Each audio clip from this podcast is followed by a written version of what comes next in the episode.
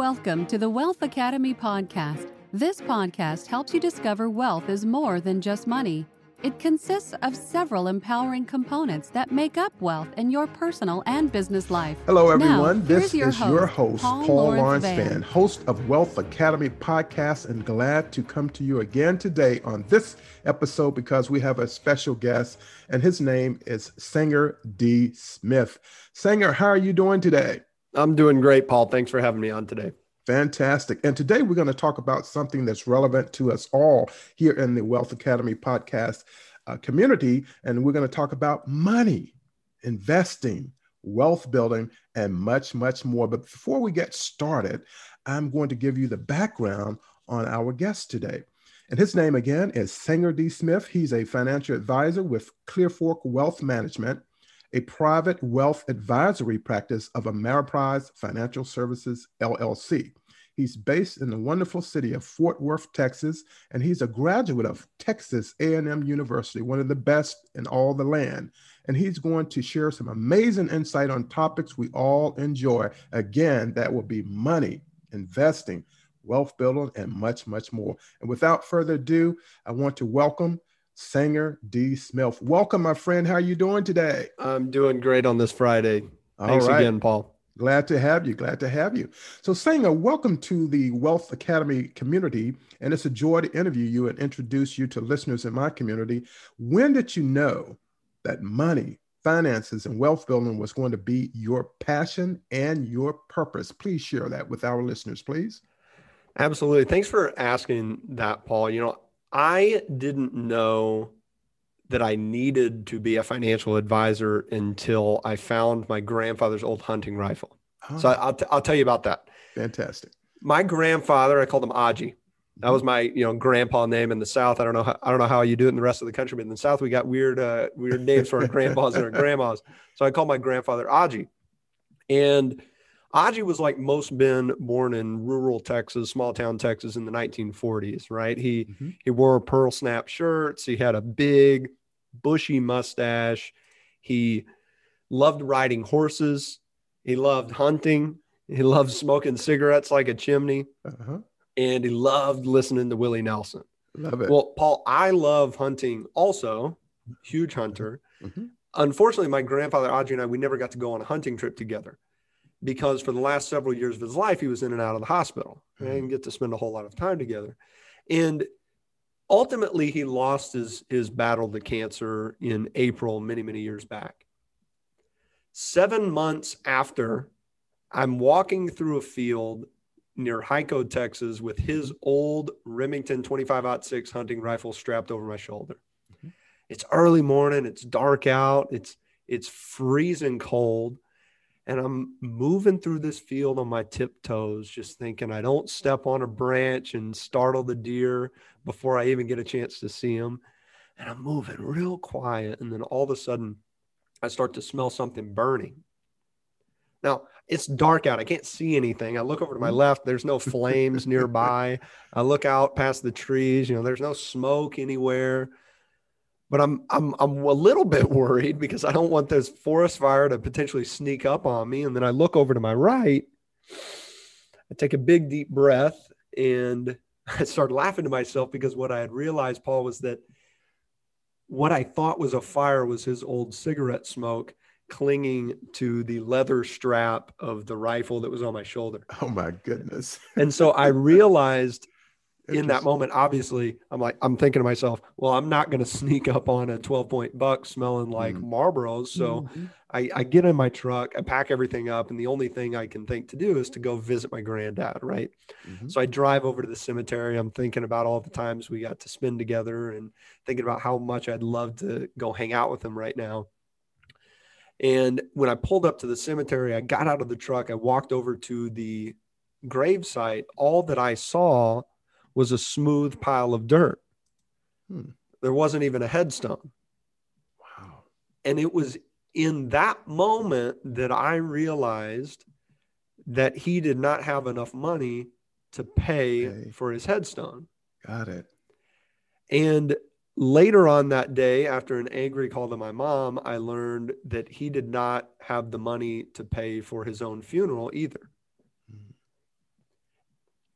And from that point forward, it wasn't instantaneous, but from that point forward, I began to realize that what I really, really, really wanted to do was to dedicate my life to making sure that no one I care about, no one I care about leaves a legacy like that.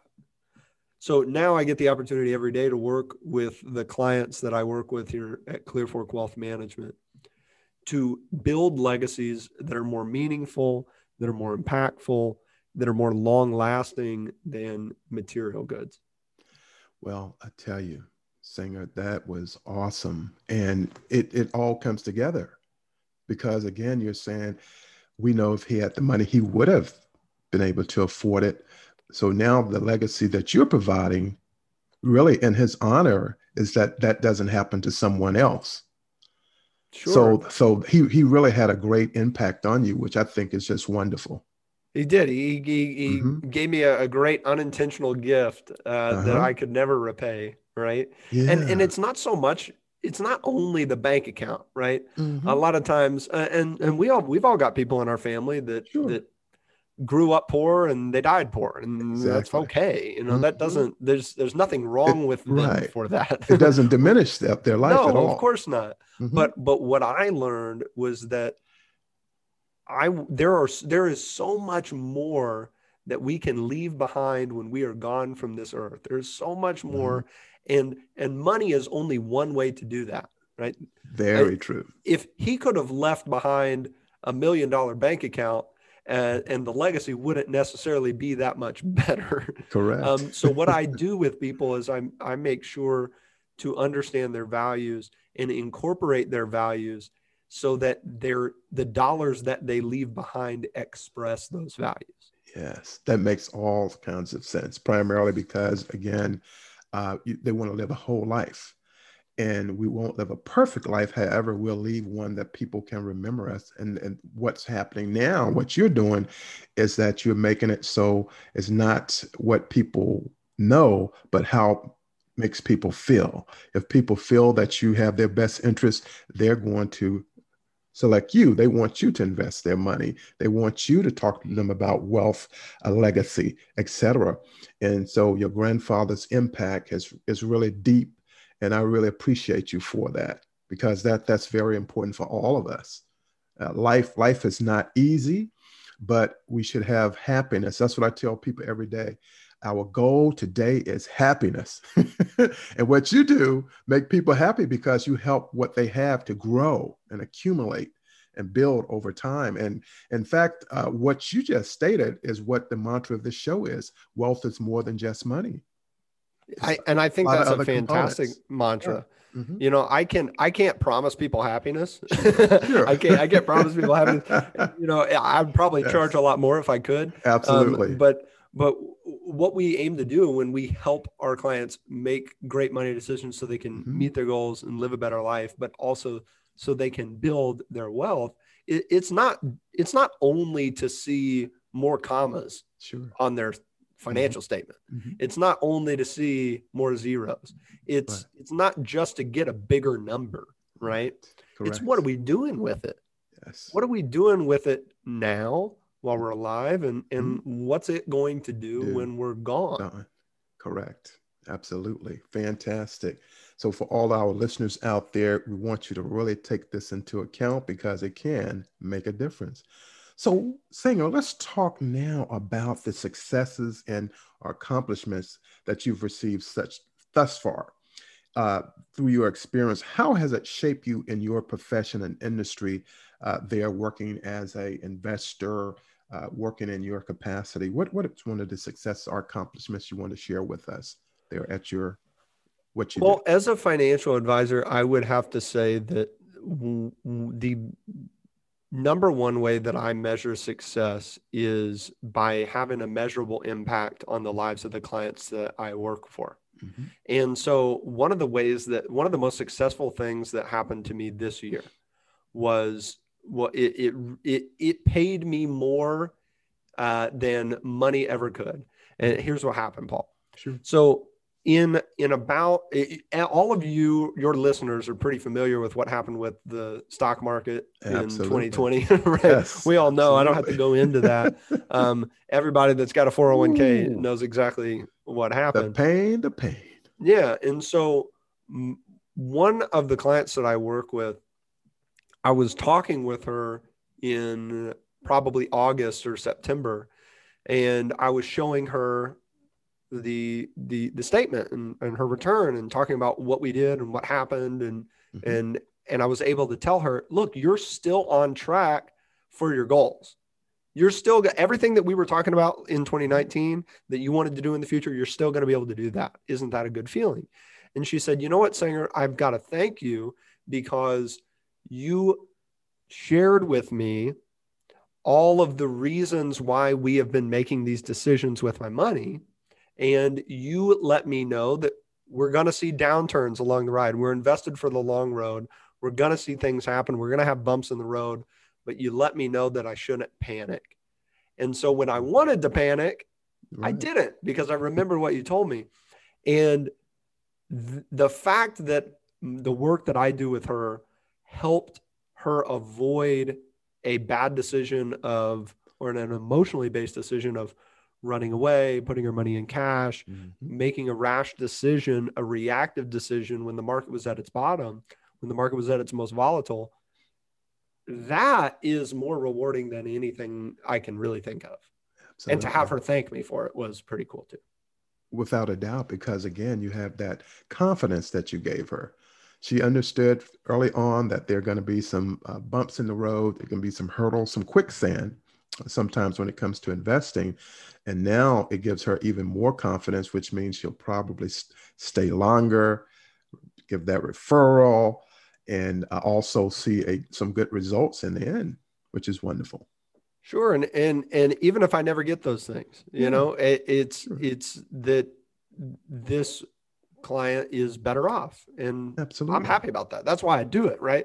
That's exactly. that's why i talk about my grandfather because right. i want to i want to make sure that people that are important to me yes.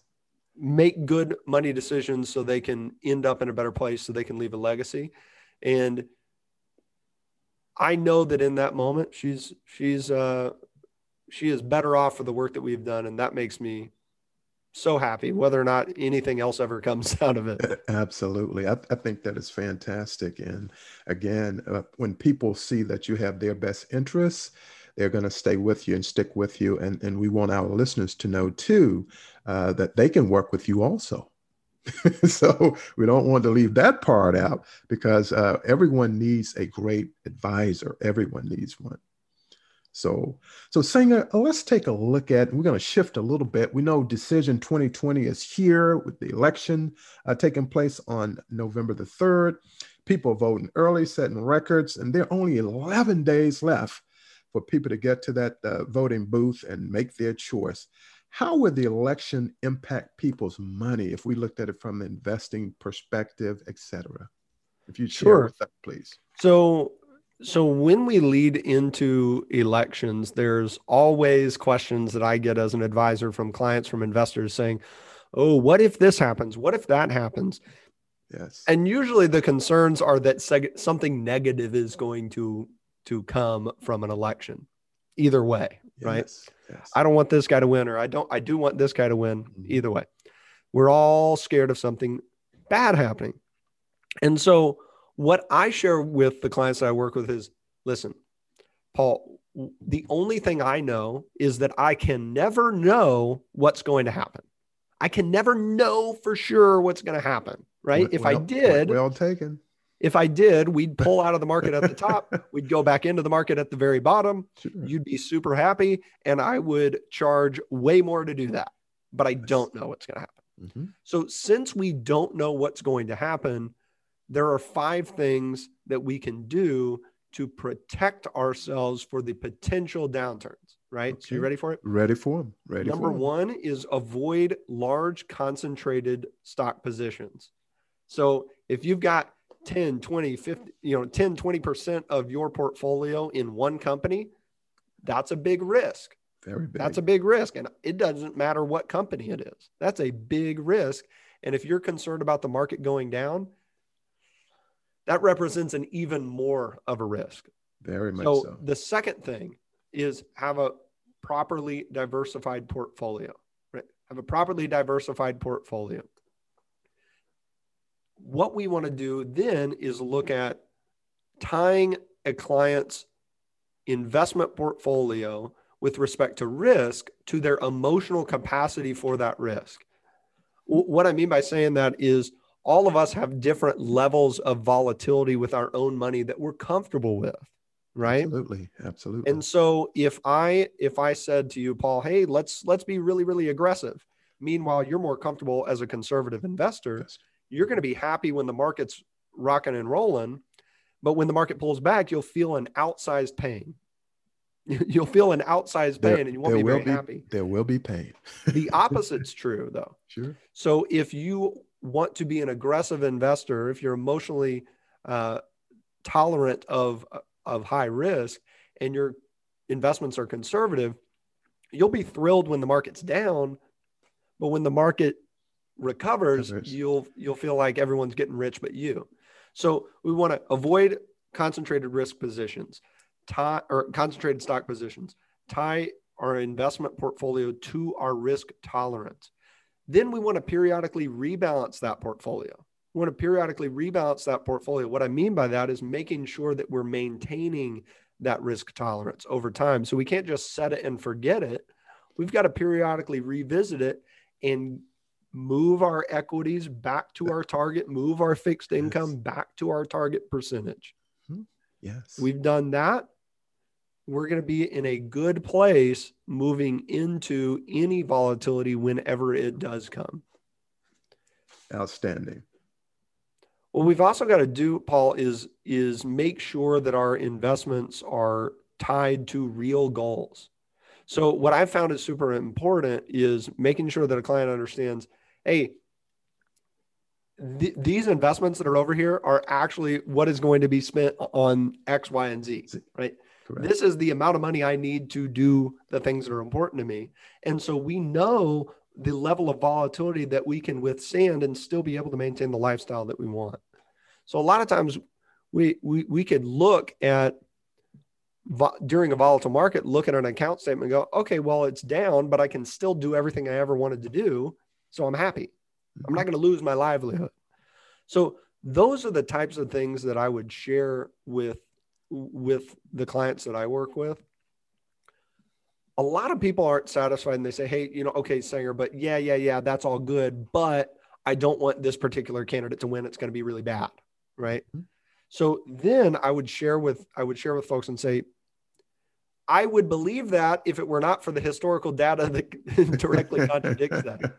Research. Right? yeah. So from 1928 to 2016, from 1928 to 2016, there when the incumbent party wins, stock market returns 15.3%. That's based on the S&P 500 index.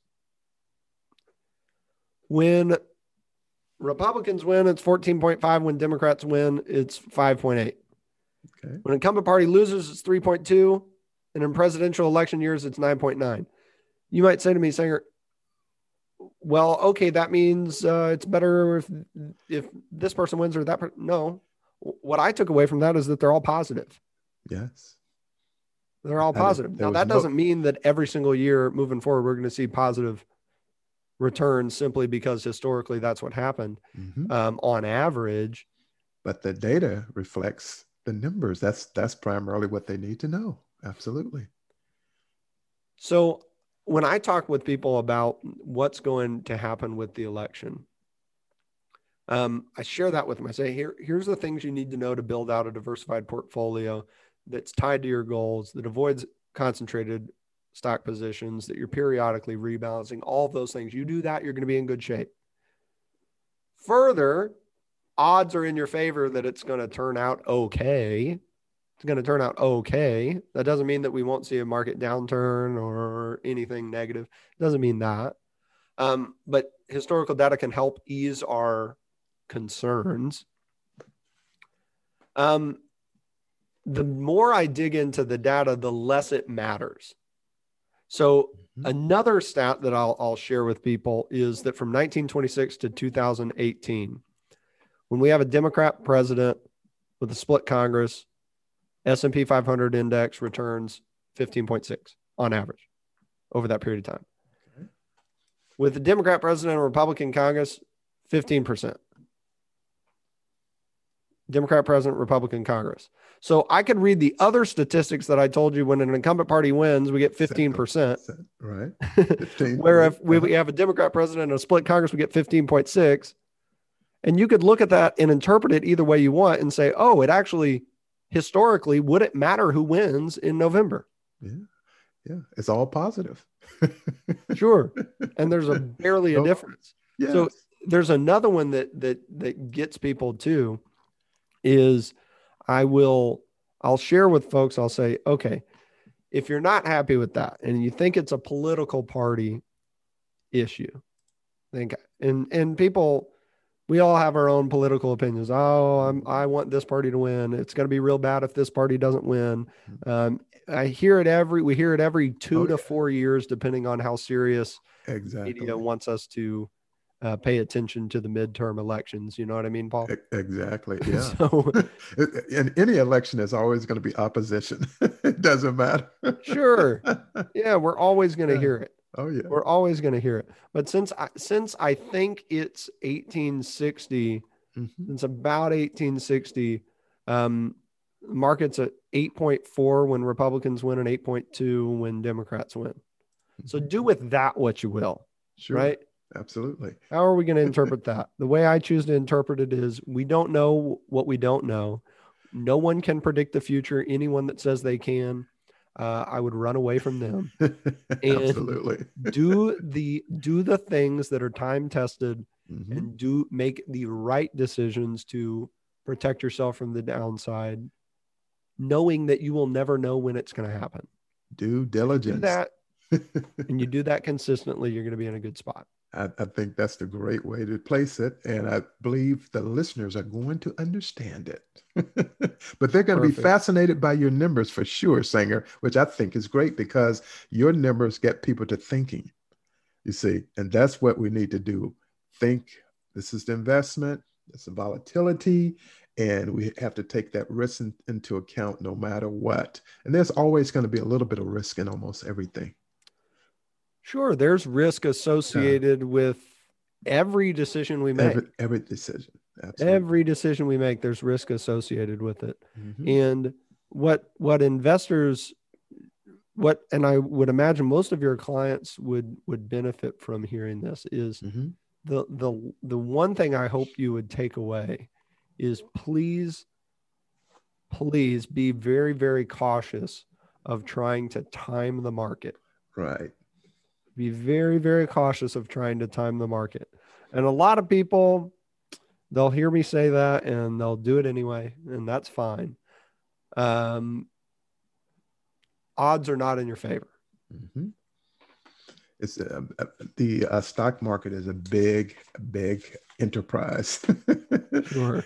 And if everyone could figure it out, then everyone would make something of it. But it doesn't happen that way.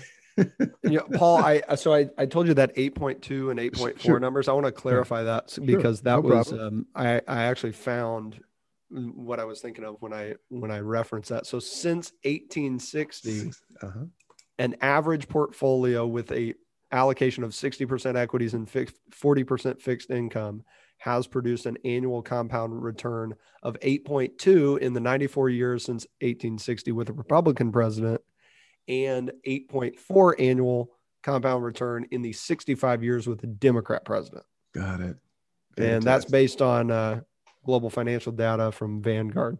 Mm-hmm. So that's not the stock market returns over that period of time. That's a average, average. portfolio over that same course of time. But you get the point. Absolutely. Absolutely. It gives people something to work with for sure.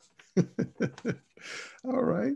So Sanger, thank you so much for that because that really is going to make a difference. And people can not only with the after the election, even after the election, they can still take this into account. It doesn't go away, you know, the historical information, the data, etc. So let's move on, Sanger. We um, here at Wealth, Wealth Academy podcast, we have a global listening audience. if you could please share some of the behavioral advice and some of the psychology behind spending and planning habits. Inquiring minds really want to know. Sure thing, Paul. So, one of the things that we've learned in, in at Clearfork Wealth Management as as advisors who work with people every single day on financial decision making is that as human beings, we are all susceptible to having our emotions influence and dictate our decisions. We all know that, right? We don't always make the best decision when we're angry or when we're sad or when we're excited or when we're nervous, when we're anxious. And we all know that in our day to day lives, in the ways that we interact with our friends, our family, our spouses, the way we mm-hmm. behave at work. We all recognize that. Well, the same thing is true with our money. Our emotions as investors can play a huge, huge impact if we're not aware of it. So, one thing that I do as a financial advisor to combat this is I go through an exercise with every client that I work with to identify their top five core values. You say, okay, Sanger, why? Why do you identify their core values? You're supposed to be managing money. Uh, how? What does that have to do with stocks and bonds? Well, here's why. My belief fundamentally is that decision making is the foundation of success. For sure. Decision making is the foundation of success. Absolutely. And that's true if it's your money or anything mm-hmm. else we're talking about, right? That's I mean, correct. you agree, Paul? I totally agree. Okay. I totally so agree. if decision making is the foundation of success, then my role as a financial advisor is to help my clients make great decisions with their money, make great decisions with their money. So, how can I possibly do that if I don't know what's important to them? If I don't know what they are motivated by. Well, I, I don't have a shot. Well, so. I've got to, yeah. So I've got to understand what is deeply, deeply important to my clients because the answer is different for, for everybody. People mm-hmm. are motivated by different things. For sure. People are motivated, everybody's their own individual, motivated by their own values. And those values are derived from our environment, our faith, our mm-hmm. family, mm-hmm. our parents. Absolutely. so I get to understand that with with clients. And what we then do is we begin a process of aligning those values to, of course, the goals, the financial goals that they want to accomplish, and then the behavior that they take. And that's what trips people up. So if you think about yourself for a minute, we all have an ideal version of who we want to be. Correct. Mm-hmm. Right. Now, think for a second what is that ideal version of of myself doing? What is he saying? What does he spend his money on? Does he read books? What kind of books? Mm-hmm. Does he exercise? How much does he exercise? What does he eat? There's decisions all in there. yeah. How does he treat Goals, other people? Values. Exactly. So when we think of that ideal version of ourselves, we know we're not living up to that. Why are we not living up to that? Well, the reason we're not living up to it is because usually or sometimes the decisions we make don't line up with the values that I, that the ideal version of who we are is motivated by and adheres to. The obvious one that I share with people is health is really important to me. I'll tell you that it is. I really care mm-hmm. about my health. I'm I try to be a healthy person. It is one of my top values. Uh, but every now and then I do go to Whataburger and get a double double with cheese. No, no, right? no. I love Whataburger, by the way. I know it's the best. Every now and then I do it. People, and people on here that don't know about it, you're missing out. That's all we can tell you're you. missing out. Get to Texas, please. Get yourself a Whataburger with spicy love, ketchup and grilled jalapenos. so thanks for that, Sanger. but you get what I'm saying. Absolutely. And so for for individuals who may say, okay, well, how can I do this with my money? Number one, identify those values, remind yourself of those values. And every time you have the opportunity to make a financial decision, whether it's what stock to buy, whether it's to buy that new house, to refinance, to get a new car, to, to save X dollars versus uh, reducing that saving to contribute to the 401k, 1K, to increase my contributions to the 401k, whatever it is, revisit your values. These are my values. How do they line up now with this choice that I'm making to do X or Y. Hmm, makes sense. Absolutely. Really great, great concepts, strategies, and well thought out. And, and that's the way people have to approach it when we look at that decision making, because there are results that come from every decision. It's just nowhere around it. Yeah, absolutely. You know, the the our decisions have impact. Um, an example might be think of it this way: I, will have clients every now and then uh, call me with a with a request, right? and they say it's it's usually one end of the extreme or the other. It's Sanger, I want to pull all my money and put it under my mattress. You know, I'm, I'm being hyperbolic here, but sure. Every now and then, very rarely, someone will say, "Gee, Sanger, you know, I'm thinking." I don't like what the market's doing right now. Maybe I pull my money out, put it in checking account. The opposite is yeah, client will call me and say, Hey, Sanger, you know, I kind of like how the market's looking. What do you say we uh, get more aggressive? How about I throw $100,000 into this fund that I found? Okay what both of those people are doing is making a decision or walking through a, a decision that's highly motivated by emotion. On one hand, the client that wants to pull this money out, he's mm-hmm. calling me and he's motivated out of fear. He does not want to lose. Absolutely, for sure. The other end, that client's calling me out of excitement. He sees opportunity. So he's one, energized. So one is risk, one is reward. Yeah, and they're bo- in, their own both sense. emotional. Yes. And usually when I make the client aware of that and I say, "Hey, great, I love the idea or I totally understand your concern, whatever it is." And we talk about their plan and we talk about their goals and we figure out what do we actually need to do to get you to where you want to be. Usually, 99% of the time, they recognize, "Oh, yeah, I don't really need to do that." Or, "Oh, uh, that probably wouldn't be helpful to getting me where I want to be. Oh, that actually doesn't really line up with my values. Okay. So the emotions come on. back into alignment. mm-hmm. Yes, they've, they've thought about it, thought it through. Cooler head prevails. And now they want to come to the table and just say, I was making a mistake. sure. And the, the tricky one's Which positive okay. emotions. Yes. The tricky one's positive emotions because mm-hmm. normally we you know, if you're angry, Paul, you know you're angry. Absolutely. I mean, right? If you're sad, you know you're sad. I, blame it on the football coach, though. yeah, I, I, blame it on. Uh, I can't blame Jason Garrett anymore. I blame Mike McCarthy, Dallas Cowboys. Yes. I blame, I blame them all the time. You know, they used to ruin my weekends uh, for years and years and years. It's going to get better, though. yeah, right. But we can identify but, negative emotions very easily. A lot of people have a hard time identifying positive emotions. But what I would I would tell people is those positive emotions can have just as detrimental of an impact financially as negative emotions. They sure can. They can cause us to buy things that we can't really afford and don't need. Absolutely. Because we're excited. Absolutely. They can cause us to pursue investments that are way too aggressive and don't match up with anything that we should be doing. Mm-hmm. But they look exciting. They look fun, right? Oh yeah. it's very, very easy and tempting. Definitely. So thanks for sharing that. And here's an, another emotion that's coming up. Of course, we know we have COVID 19 here. None of us asked for this, and none of us deserve it. Uh, but when we look at uh, the impact uh, the pandemic is having on investors, is there anything that you see there that has impacted from a, a investor standpoint?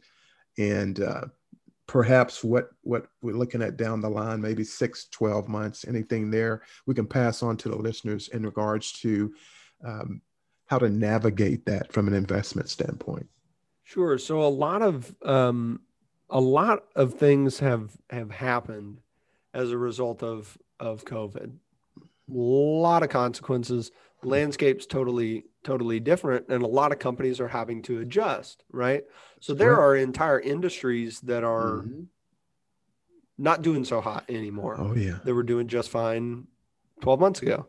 Um, so what I would say to to investors now, we can't fix what happened. Can't, you know, hopefully, hopefully your financial advisor worked with you and you were doing the five things I talked about avoiding concentrated risk or mm-hmm. concentrated equities, getting your investments tied to your risk profile, rebalancing your portfolio periodically. Hopefully you're doing all of the right things. If you're if you weren't, now's the time to do that. Absolutely. Now is the time to do that. The market's not volatile right now, right this 2nd mm-hmm. Let's it doesn't mean it won't be tomorrow or next week or next month. but right now, everything's a little calmer than it was in March and in February. So take the opportunity to get yourself straightened out now and talk to your mm-hmm. financial mm-hmm. advisor about that. Yes.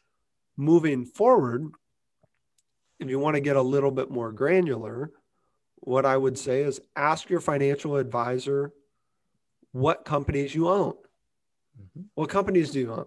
So a lot of client or a lot of a lot of investors um, have mutual funds or exchange traded funds, and they've achieved a level of diversification through investment vehicles, right? That's correct. So it's not always clear to those clients, to those investors, how their financial advisor has allocated their money. What companies do I actually own? I know I own this mutual fund, but what does this mutual fund own? I would have a conversation with your advisor and say, what companies do I own and how are those companies, how can I be confident that those companies are going to be adaptable? Mm-hmm. That's right. Let's say the airline industry versus maybe people who are now manufacturing PPE equipment for the medical uh, industries. So we look at that healthcare industry as one that's going, we know is going to be very strong going into the future. There's a there's a lot of different solutions, and not the there's no mm-hmm. right answer that's mm-hmm. that works for all people, right? So there are investors. There's a good reason for for a lot of different people to buy a lot of different companies. Right. Yeah. So I, I couldn't tell people, oh, avoid this, avoid that, definitely mm-hmm. do this, definitely do that. I couldn't say that um, because it depends on the individual. Correct. But what I can say is that now is the opportunity to start to think, huh, what do I actually own? A lot of people were surprised in February uh, that Very they owned companies that maybe weren't that, financially stable, maybe were in mm-hmm. industries that were high threat to COVID now would be the opportunity to have that conversation with your advisor. I think that is a great recommendation. And, and you're absolutely correct because it's not something that people think about every day. But now that things have kind of settled to a certain extent, it's time to flesh it out, make a decision, move forward. Uh, what industry is, is uh, being impacted, and then make that decision. But with the financial advisor, I did a, a little virtual summit about a week ago, and I told people to get a financial advisor.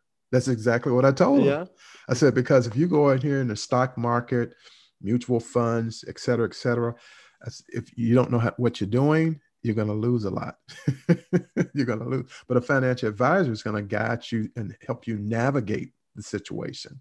And, and that makes all the difference. So thank you for that um, short term as well as that long term view for people. But it comes back down to what you said talk to your financial advisor, they'll lead you the right way. So, saying our time is coming to a close, do you have anything else you would like to share with our listeners at this time? No, I I I think that what you're doing here, Paul, is, is fantastic. You know, you told me your mantra: wealth is more than, more just, than just money. money. Yeah. Did I get it right? You are absolutely correct. that that's so true. You know, the I see a lot of people that, of course, everyone wants to make more money. For sure. I, I don't know a whole lot of people that r- really are itching for a pay cut or really just can't wait to see their bank account drop. None at all. Um, people want to be more wealthy. Um, they do. But it, it's so much more than dollars and cents, right? So much more than dollars and cents. And, and, and with the right approach, with the right advisor and with the right plan, you can uncover so much more as to what your wealth can do for your life. Without a doubt. Without a doubt. And when we look at, um, and I was sharing with a, a, a, teen audience, and I told them the sooner you start this process, the better off you're going to be. Give it a 20 year run, for a young person. I have two teenage kids. We're going to give it a 20 year run. By the end of that 20 years, you're going to be fine. Mm, yeah. Start early. That Start is early. uh, Yes. that is sound advice that not enough young folks get. hmm That's that's correct. So, Sanger, if you could please provide your contact information so listeners can learn more about you and get in touch with you with your financial advising uh, expertise. Sure, you can find us at clearforkwealth.com. That's clearforkwealth.com. Uh, we're a private practice of Ameriprise Financial, but you can find us at clearforkwealth.com. That'll get you to our Ameriprise website. Absolutely. Uh, you can find me, Sanger Smith, on LinkedIn, Mhm. uh, Facebook, Instagram, probably as well. Uh, Sanger Smith, not a whole lot of sangers running around out there. That's Mhm. uh, so I'm pretty easy to find. All right. Thank you for sharing that again. That's clearforkwealth.com. That's C L E A R F O R K W E A L T H dot C O M. And you can also find Sanger D Smith at LinkedIn and the other social media sites. So, Sanger, thank you so much for being a wonderful guest of the Wealth Academy podcast community. We honor your presence, my friend, and continue excellence in all you do. We will continue to watch and, and follow you as you deliver even greater excellence in the future. So Perfect. Thank you so much for having me, Paul. Okay, will fun. do. And for the Wealth Academy podcast community, I want to thank you today for listening to our honored guest. Again, his name is Sanger D. Smith, and he is a financial advisor with Clear Fork Wealth Management, a private wealth advisory practice of Ameriprise Financial Services LLC. And they're based in the beautiful city of Fort Worth, Texas, where I've been so many times that they thought I was a resident there. But it was great. I had a great time every time. well, we'd love to have you back. Why, thank you very We'll get Whataburger together. Now we're talking. I'll be on the next flight. All right, Sanger. Thank you very much. Again, everyone, my name is Paul Lawrence Vann. I'm host of Wealth Academy podcast. My time is up and I thank you for yours. I'll see you on the next episode with another amazing guest. But today we give that honor and we give that respect to Sanger D. Smith. And I'm just my one last thing, Sanger in my mind when you told a story about your grandfather i was just wondering what kind of hat did he wear what kind of hat did he wear he, he well, he used to wear um he had an old he was in the Marines. He had Uh-huh. a oh great Marine one of those I don't know what you call them, but you know the Uh-huh. hats that the old right Marines yes uh-huh. wear. Oh, he'd wear that all the time. oh fantastic all ball cap. yes he, he's a veteran i'm a veteran too as well the air force but we air force can't do what they do without the marines that's for sure no Sure way thing. all right so thank you everyone and i'll see you on the next episode of wealth academy podcast have a great day. Thank day you for listening. You will find the show notes for links to everything that was mentioned. You will find the show notes on my landing page. Subscribe to the Wealth Academy podcast. Rate or review the podcast on iTunes.